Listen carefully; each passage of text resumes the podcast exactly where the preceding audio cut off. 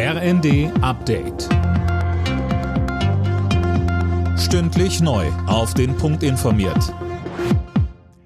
Ich bin Dirk Jostes. Guten Tag.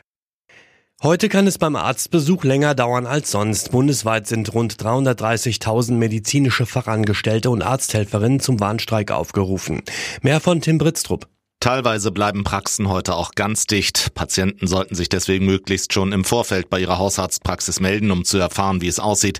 Der Verband medizinischer Fachberufe will mit dem Warnstreik grundlegende Verbesserungen beim Gehalt durchsetzen.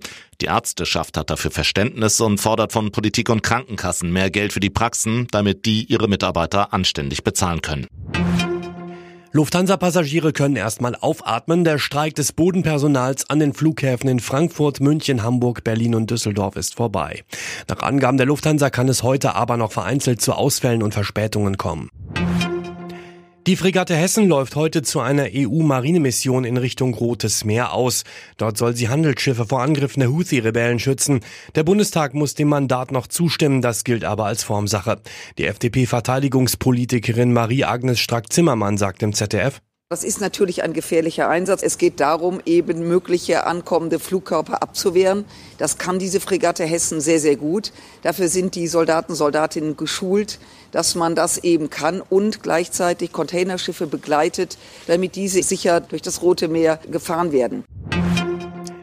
In den USA soll kommende Woche ein neuer Versuch starten, auf dem Mond zu landen. Laut US-Weltraumbehörde NASA soll der unbemannte Mondlander eines US-Unternehmens nächsten Mittwoch ins All starten.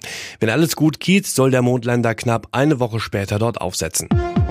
Alle Nachrichten auf rnd.de